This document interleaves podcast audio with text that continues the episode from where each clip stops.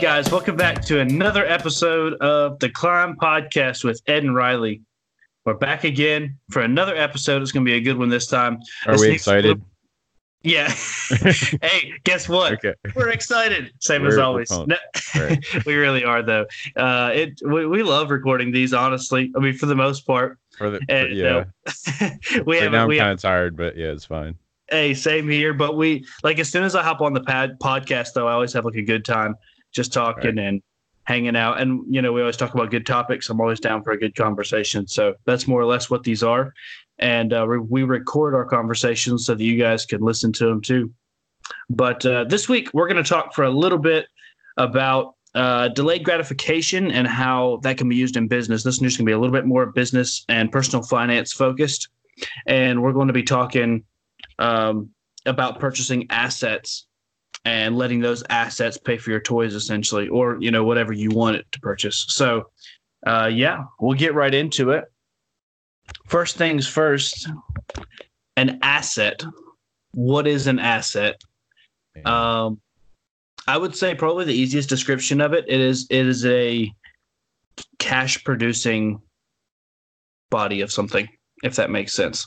Okay, so, so, uh, is I've- my I've heard- if I'm living in a house, is that an asset? I've heard it both ways. As far as there's honestly, there's good arguments to both. Um, I would say no, it's not because it's not cash producing. At the same time, there is appreciation. Um, so you know, I've heard it both ways. If you ask Robert Kiyosaki, he's going to tell you no, Right. and that's kind of where I started learning about personal finance and stuff like that and investing. Um, so naturally, I would I would tend to say no more, but I've also heard very persuasive arguments towards the other side. So uh, personally, I would say no. Your house is not an asset. Um, it's not producing cash. Like it's not. It's not cash flowing. You know what I mean? Right. Mhm. So I would say no. Your your personal home is not an asset. If you have a rental property, of course, that is an asset because it is producing cash for you. But anyways, we have. Uh, I have a really cool story to tell you guys this week, and I don't think Riley's heard this one either. So it's gonna be, it's gonna be fun. And it was the example was almost too perfect to be honest with you. Like as far you, you you guys will hear what i'm talking about but um, the example i have is almost almost too perfect. I just i got talking to one of my friends and um, yeah so essentially what what i'm going to be talking about is instead of so you want to purchase a vehicle or something like that instead of going out and purchasing the vehicle instead of that just simply purchasing something that cash flows enough to let you purchase the vehicle if that makes sense. Right. um, so in this specific example that's exactly what happened. So i have a very close friend of mine um, and i'm going to throw some disclaimers out there because i don't want to i don't want to use this dude as like the bad guy right? Not, not even close. He's a very close friend of mine. Um, he had just started his finance his, his financial independence his fi journey essentially. Um, and he is currently working towards financial independence but at the time he wasn't i guess very aware um, financially Mhm. per se. So um, he purchased this vehicle. It was, a, it was an expensive vehicle very very nice vehicle. And uh, he purchased this vehicle and soon after purchasing it he uh, started getting more into personal personal finance and financial independence and stuff like that and purchases to make and not to make and assets and liabilities and all that other stuff. And obviously a vehicle is a liability um, because it depreciates with the exception of you know a couple of them. But for the most part a vehicle is a uh, liability. Now he was smart enough not to buy a brand brand new one because the second you drive it off the lot you're losing like 20% of whatever you paid for it 15 20% usually.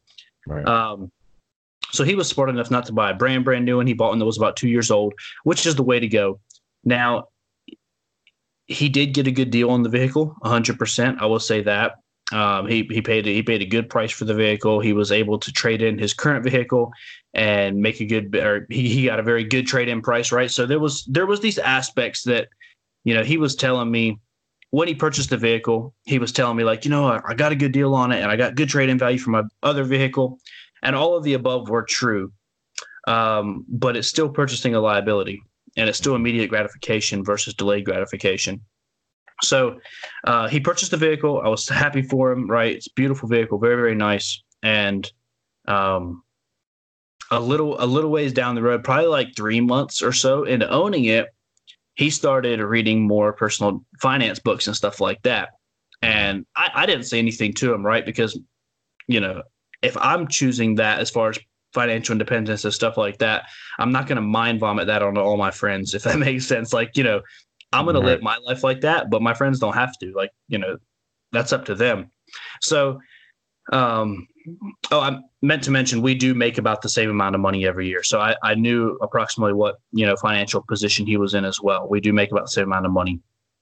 And so a couple months into it, into owning the vehicle, he came to me. He he was like, "Yeah, you know, I uh, I'm not I'm not quite so sure about my vehicle purchase." And I was like, "Really?" He said, "Yeah."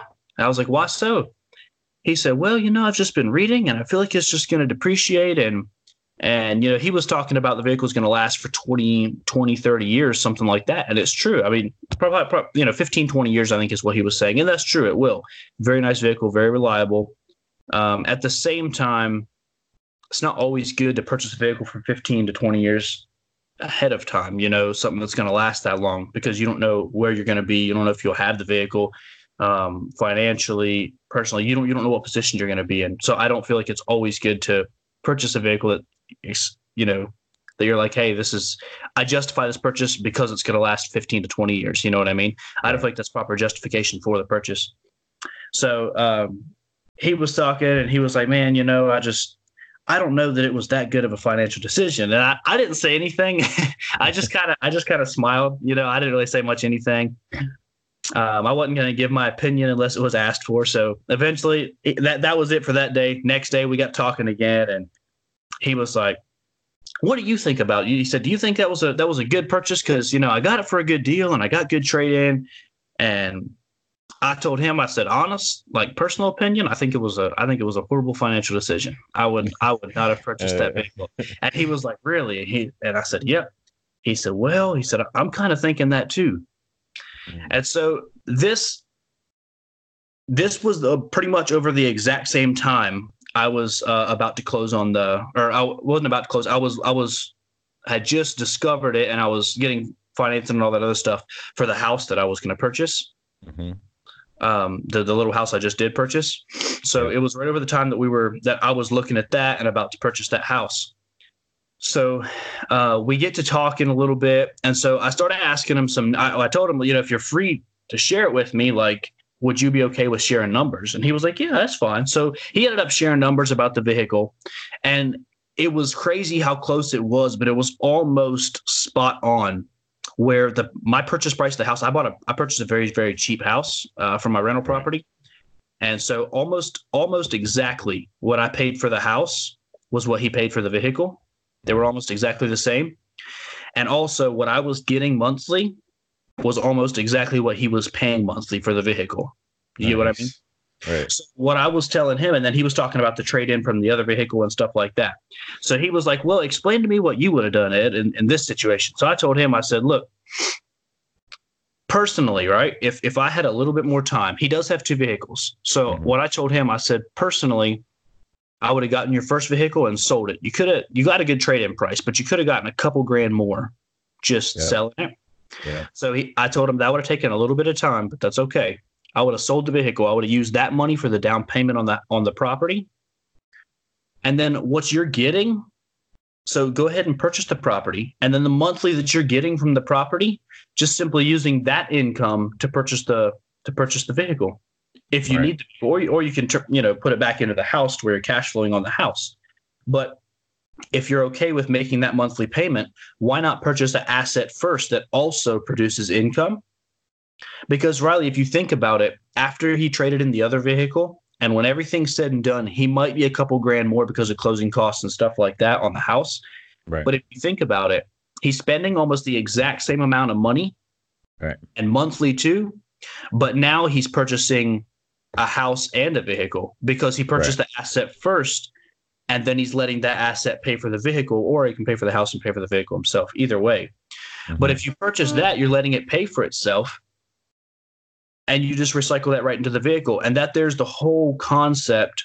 And um, fun story. He's actually um, he's not sure yet, but he might be getting rid of the vehicle here in a little bit. Okay. so, so I, you know, I wasn't trying to I wasn't trying to tell him he has to, but I did explain it to him And it, Right. and it makes sense when you think about it. You purchase the asset first, and you let the asset purchase your toys, your your vehicles, or you know whatever. And I know to some people they don't care as much about vehicles, so you can purchase an asset and let that a- asset pay for your travel. How about that? Right. You know, uh, my my property right now, I'm making about seventy two hundred dollars a year off of it, which you know the rent's low. Honestly, it's a little bit under rented. But I purchased this this this house, and because it's cash flowing, it is an asset. So I'm making money off that 70 $7,200 a year. That could pay for travel anywhere I want to go. Or if I wanted to purchase a vehicle, I could Right. purchase a pretty decent vehicle with a $600 a month car payment, and I would be Right. letting that asset pay for pay for itself. On top of that, when it comes to real estate, average appreciation is about 3.5% a year. So you can add that income to it as well. Not to mention when I purchased the property, I had um when I purchased it, just from buying it, I had like they're almost thirty thousand dollars equity in Mhm. the in the place. So I purchased it for well under what it was worth. So if you think of all those factors, it's I don't know when it like me personally, I just feel like yeah. it's kind of a no brainer when you would think about that. You know? Absolutely. Um, so explain equity real quick for people Okay, that don't no- know what that is.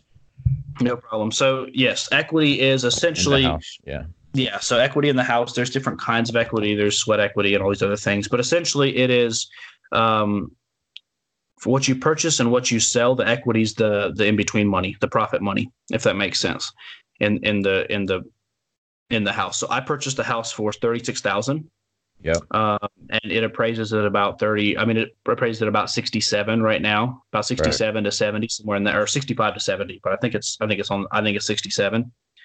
Um, and so from what I purchased it to what it's worth, now I did get a steal of a deal on the house, just kind of fell into my lap. We'll go deeper into that Right. on another episode.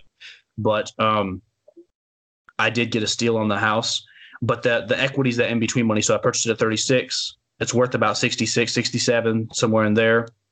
And so that thirty dollars in between is equity. I literally Thir- made thirty thousand. Yeah. exactly. I made I made thirty thousand just by spending. I mean, just by buying the house, if that makes Right. sense. Right. And there's also sweat equity, which would be you know you purchase a house for fifty thousand. I'll just make it easy. You purchase a house for fifty thousand, and then you fix it up and put another fifty thousand into it. So you got a hundred thousand in the house total, and then it appraises for you know 130, 140, 150, whatever.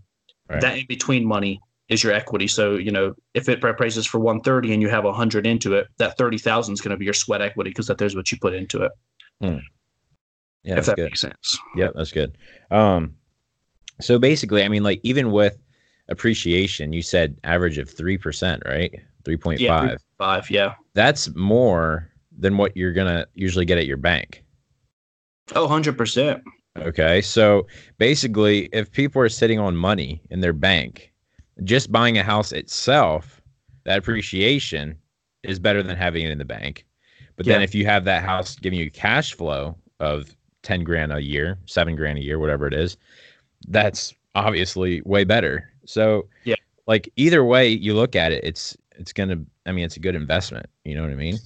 Yeah, and the thing that a lot of people don't look at, Riley, is average depreciation on money itself. The the dollar depreciates by about two percent every year, and most banks are paying you, you know, maybe one percent or something, or point something percent. You know, if you have it in a savings, it's like one percent. Right. So by leaving your money in the bank, realistically speaking, you're actually losing money. If you let it sit, you're losing money because depreciation, you know, the, the dollar depreciates by about 2% every year. So if Right. you're not doing something with your money, you're actually losing money. And that's another something that a lot of people don't think of. Mm-hmm. That's good. So- And also, if you're taking that money and spending it on liabilities, though, you're also losing money there as well. Oh, 100%. Yeah. That's depreciation. They're going to lose value. Anything that isn't making you money um, is usually losing value. So, Oh, yeah, hundred percent. And that's why, like me personally, you'll I don't I don't unless I just closed a deal or something like that, you'll never find me with a lot of money in my bank account. I don't think ever. I will. I'll always have my money. I mean, I'm, I'm I mean, I'm going to keep my emergency fund and stuff like that, but I'm always going to keep my money dispersed into different accounts that are making me money. I have no need for money if it's just sitting in my account doing absolutely nothing because at that point it's just depreciating and I'm just losing money.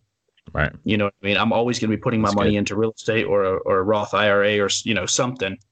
Um, Mhm. So, yeah, that's Yeah, pretty much really the good. story for today. Do you have anything else to add to that one, Riley? No, that was really cool. Like that was a perfect example for it. Like you said, it the really was and that's what i was saying like when i got to talking to him about numbers it was pretty crazy because like i planned on using an example of that but i didn't know the example was going to fit that perfectly because like within a couple thousand dollars price of vehicle and price of my house were the same and within like Right. i think about $50 was a monthly payment and and what i was making so it was a perfect example um, but it's it's really good to think about things like that. And you know you don't need the the vehicle or the nice stuff or the the clothes or the trip or whatever right now. If you can get something set in place that's making you money to pay for the trip and also if you're if you're traveling or something like that you have to realize like you can travel for months at a time. You're still getting paid while you're while you're gone. So Right. anyways you guys just got a brief uh rundown of why i love real estate Mhm. That's very good. but I really do. I really do. Uh, but yeah, is there anything else you wanted to add to that one, Riley? No, I think that was pretty said pretty clearly. That's pretty cool. Wonderful. Yeah. Well, I did all of the talking, so maybe next episode we'll just interview you about something. No, I don't Oh, know. we'll But anyways, I do appreciate you guys listening. We had a we had a wonderful episode and a wonderful uh, little story here. I thought something that was really cool, and it's it's good to get your mind thinking like that, and you know just expand ex- expand your knowledge and expand your whole realm of thinking. And you know that's that's where a lot of money making comes in it's just finding out new ways and new ideas and stuff like that. So Yeah. yeah it's always good to keep expanding. But anyways we appreciate you guys listening this week. Um, once again same as always if you guys have any questions topics you want to hear or any comments about today's episode feel free to dm me at hairfills101 on uh, instagram and riley is lil underscore riles A? L. A L.